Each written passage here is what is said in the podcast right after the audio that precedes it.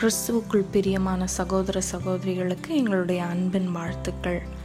இன்று நாம் தியானிக்க போகும் தலைப்பு வல்லமையுள்ள விசுவாசம்.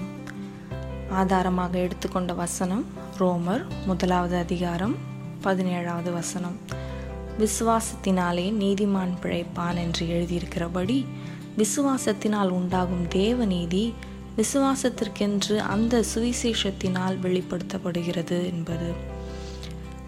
தம் மக்களை எகிப்திலிருந்து விடுவிக்க கர்த்தர் மோசேயை பணித்தபோது அவர் தம் கையில் இருந்த கோலை தேவனுடைய வல்லமையை வெளிப்படுத்தும் ஒரு கருவியாக பயன்படுத்தினார். கர்த்தர் மோசேயை தேர்ந்தெடுத்து உயிரற்ற கோலின் மூலம் அவரின் வல்லமையை வெளிப்படுத்தினார் என்பதையும் பலவீனமானவற்றை அன்றாட வாழ்க்கையில் அவருடைய மகிமைக்கு வல்லமையான கருவியாக பயன்படுத்துகிறார் என்பதில் சந்தேகமில்லை. அன்றாட வாழ்க்கையில் வல்லமையோடு நம் திறன்களை அதிகரிக்க வேண்டும். இது பழகிக்கொள்ளுவதில் மட்டுமே சாத்தியமாகும். பலமுறை நம்மிடம் இல்லாததை பற்றி சிந்திக்கிறோம்.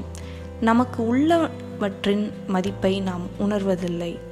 தேவன் நம்முடைய ஒவ்வொரு பலவீனத்தையும் அவருடைய வாக்குறுதிகள் நோக்கங்கள் மற்றும் திட்டங்களை நிறைவேற்றுவதற்கான சக்தி வாய்ந்த கருவிகளாக மாற்ற முடியும். தேவ திட்டங்கள் நம் வாழ்க்கையில் நிறைவேற நம் வாழ்க்கை நிலை தயாராக இருக்க வேண்டும் என்று நான் நம்புகிறேன்.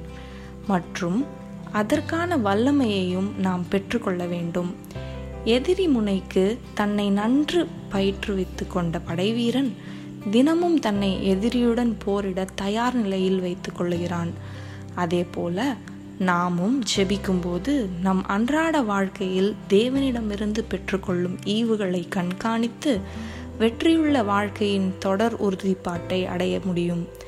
தேவனோடு சமாதானமாய் இருந்து இந்த உறுதிப்பாட்டோடு எதிர்பாராத சூழ்நிலையிலும் ஏற்படும் சிக்கல்களை மேற்கொள்ள முடியும். இந்த வல்லமையான கருவிகள் நம் விசுவாசத்தை வலுப்படுத்த உதவுகின்றன. மேலும் இவை தேவ நீதியை வெளிக்கொணரும் தேவனின் ஆசீர்வாதங்கள். இவை ஒவ்வொரு கிறிஸ்தவரின் வாழ்க்கை முறையிலும் கடைபிடிக்க வேண்டிய தனித்துவமான கருவிகள். ஆமேன்.